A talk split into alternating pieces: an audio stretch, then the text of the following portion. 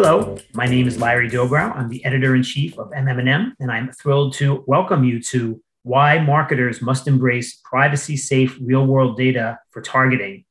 We'll be having a conversation with John Seaner, who is the chief marketing officer at Swoop. And it's going to be a lively conversation about a whole bunch of issues that are essential to pretty much everybody who does this for a living. So, first and foremost, John, thanks for joining us. Thanks for having us. I guess the way I'm going to start is by asking you the most broad question humanly possible. Right. Um, give me sort of a state of the union on the current healthcare marketing landscape. Um, what are some of the changes that are taking place that have captured your attention or even your imagination? I think first and foremost, we've got to look at some of these macro forces of change that are occurring. Health marketers are getting bombarded with just some some really recent developments from the platform organizations, but developments also from the way consumers think, act, and feel, as well as what happened in COVID. So, so we look at these macro forces of change even before we get into what audiences and how you do marketing and all these other things. And we say to ourselves, Let, let's take a look at this landscape, as you mentioned. And there's really six or six or seven things that come out at us. And the first thing is there's a lot of oversaturated marketing efforts going on right now.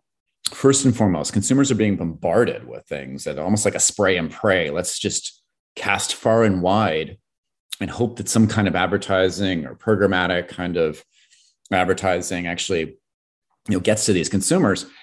And patients are really turning out or turning off rather these irrelevant messages. They're just blatantly turning them off. And then they're actually turning off channels because they're saying to themselves i don't want to see this in my social feeds. I don't want to watch television when these ads start start appearing for these condition specific uh, therapies. So that's the first thing bombardment and oversaturation of marketing. The second thing really is if you think about what happened to COVID and the reason we're seeing this oversaturated of marketing efforts is personal promotion, which was just a huge thing, pharmaceutical brands going right to the healthcare providers and physicians and, and personally having discussions with them.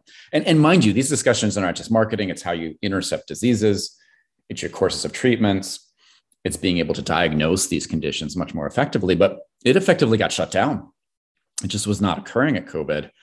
And now post COVID, we see this, this notion of field sales reps and you know medical science liaisons. They're just not not obtaining the same level of engagement or entree to these healthcare providers. So, so that's causing some of this over bombardment, this just vicious circle, right?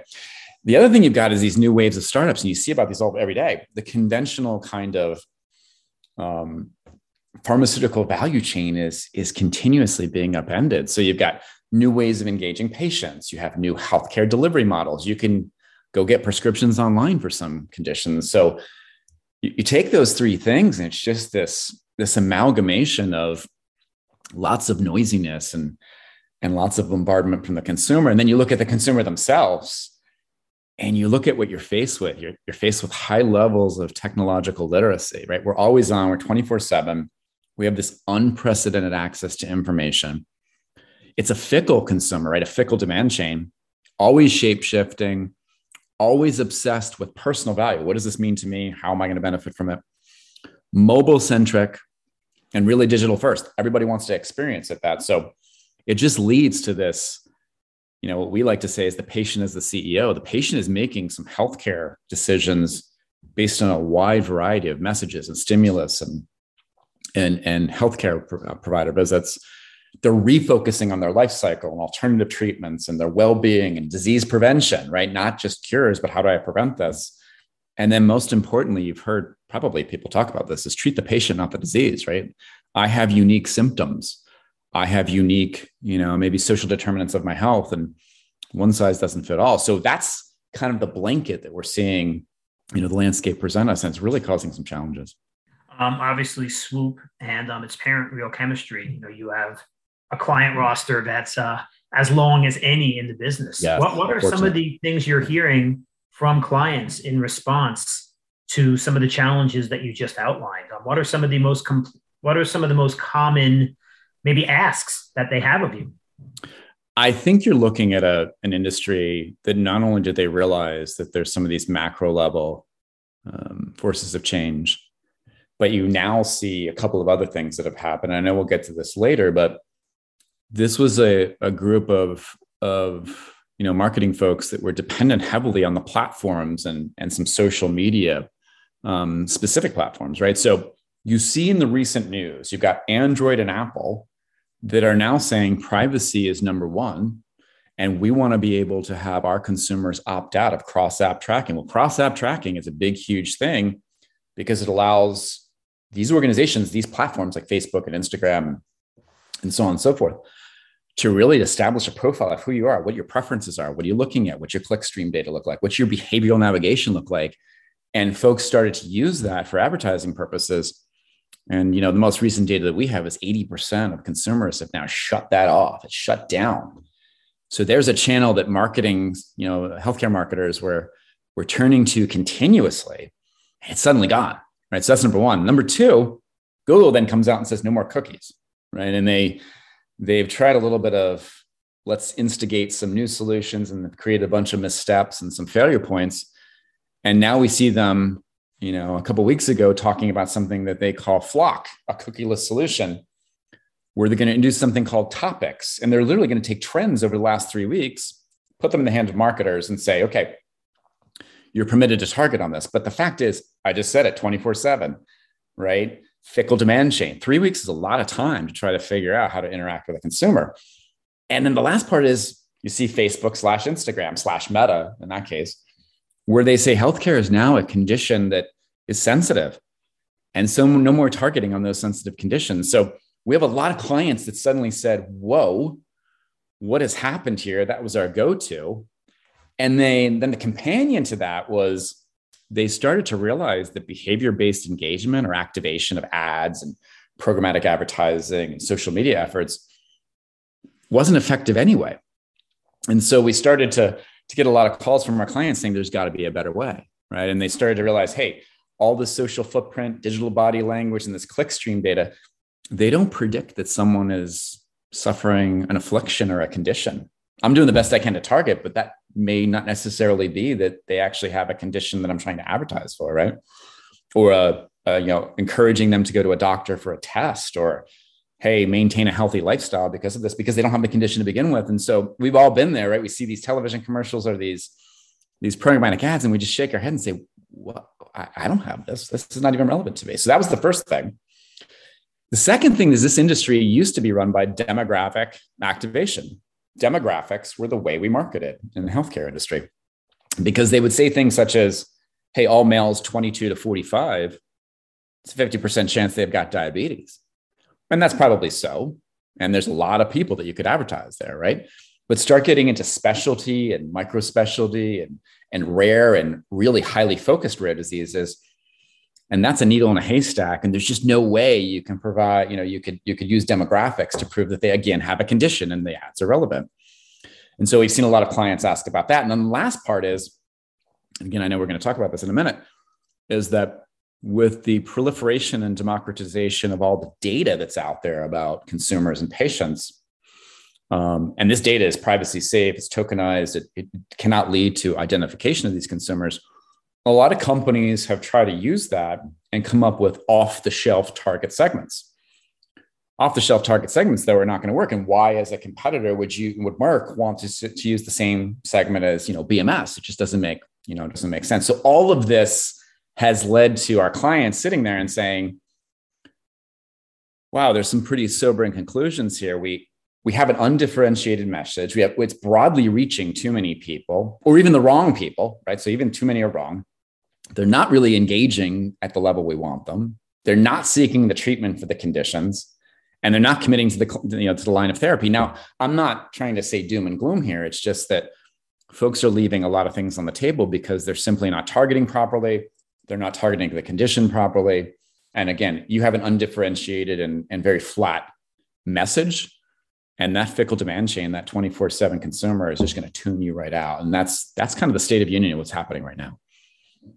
Yeah, to, to me, that doesn't sound doom and gloom at all. I mean, that's just yeah. kind of the reality on the ground. And I think one of the things that, you know, when we have some of the conversations, uh, very different types of conversations than I imagine you're having, but um, right. when we have these conversations, what we're largely hearing is an acknowledgement. Um, in, in the past, there have been so many different scenarios in which pharma and, you know, especially the marketing side didn't know it had a problem. I think there is a wide awareness of a lot of the conditions that you uh, just called attention to, and uh, right. which actually leads into like the next follow up question. Give, give us give some examples here, some examples on how targeting with audiences built from real world data delivers that better value, which, as you just said previously, everybody's looking for right now. Yeah.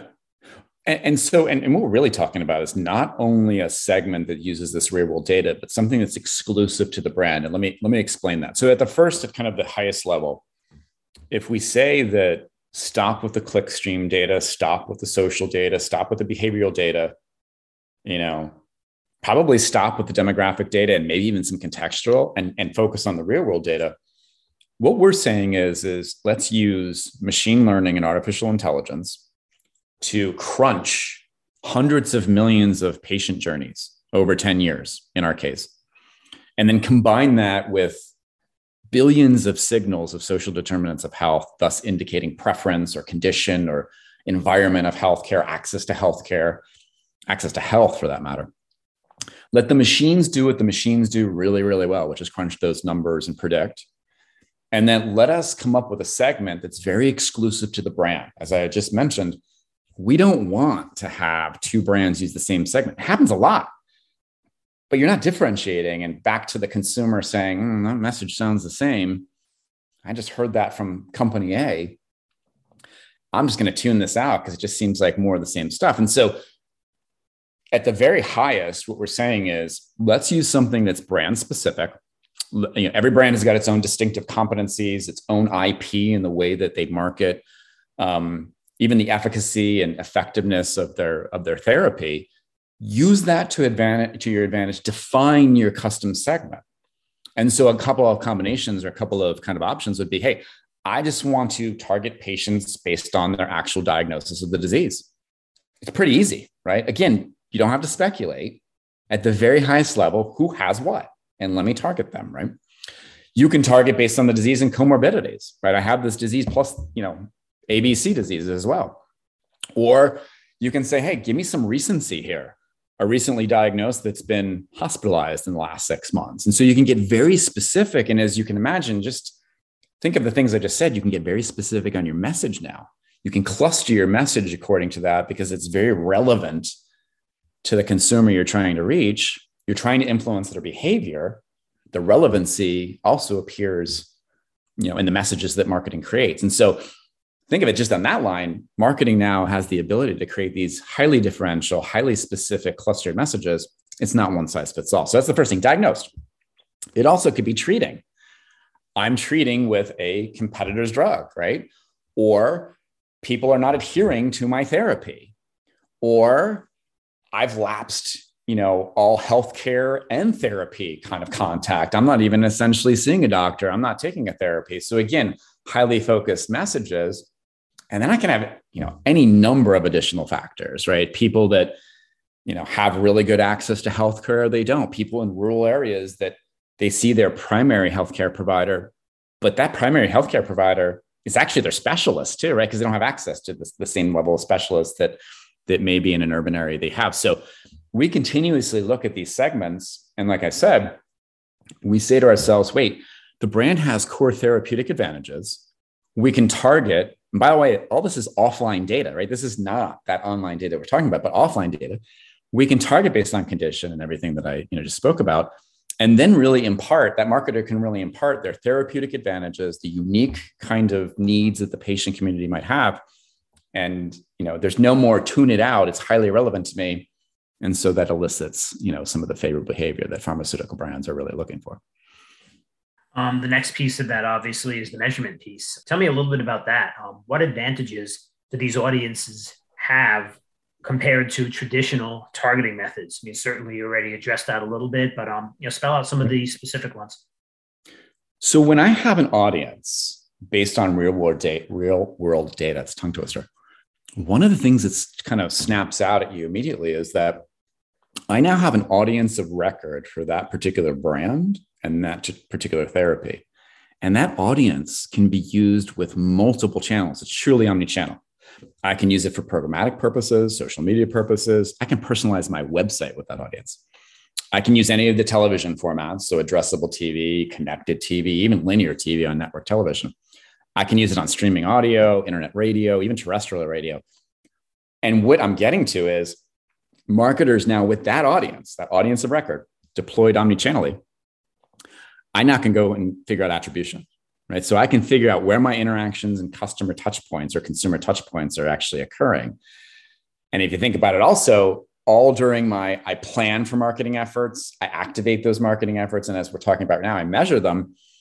I've got a uniform foundational element of the target audience in which to measure. So the first thing is, is I can get to touch point attribution.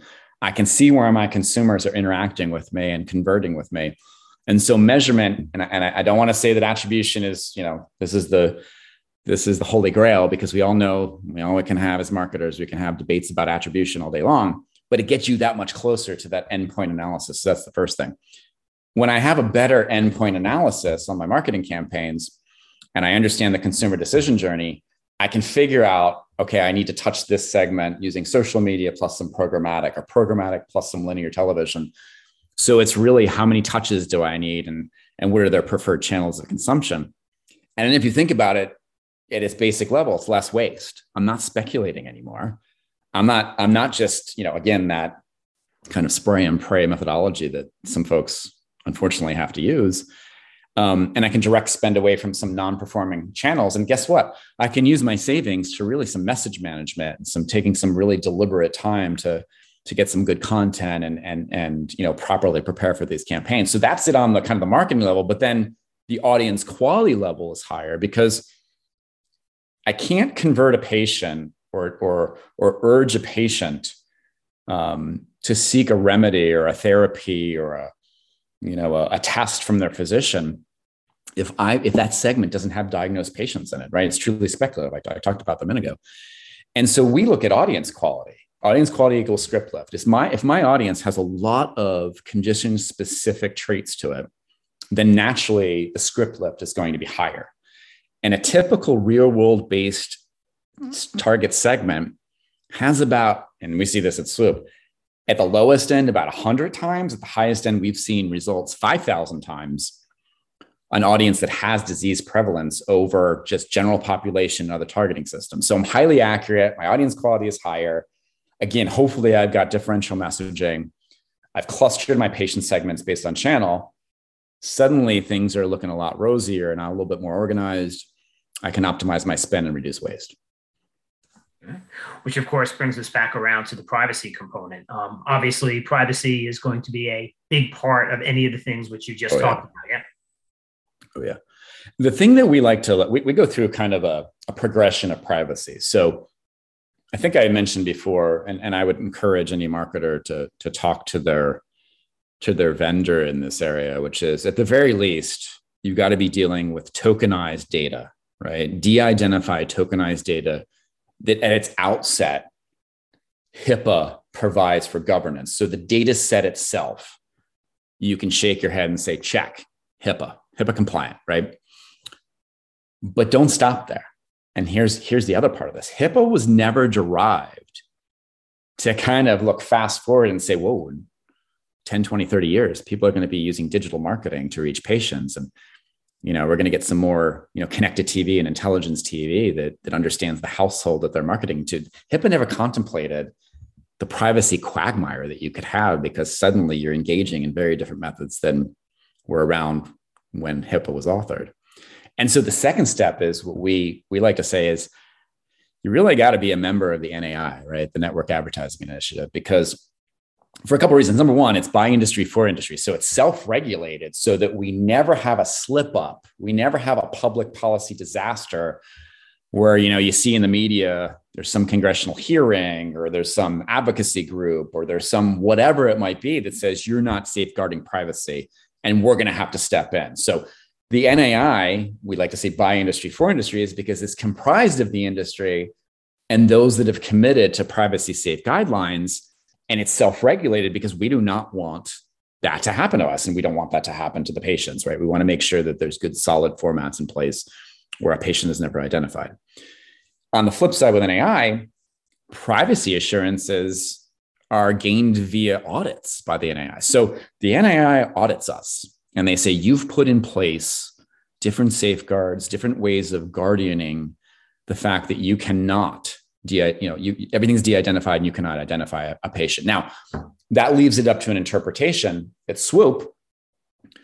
We actually have scientific guarantees. We've established, you know, things that we call, I'll give you an instance, something called K anonymity. And K anonymity basically says there's no way through direct or even indirect purposes that you can identify a patient. And you say to yourself, well, how could you do that anyway? What if I had an audience of one? And it's this extreme kind of example. But if I have an audience of one uh, and, and I'm marketing to you, you know I know who you are.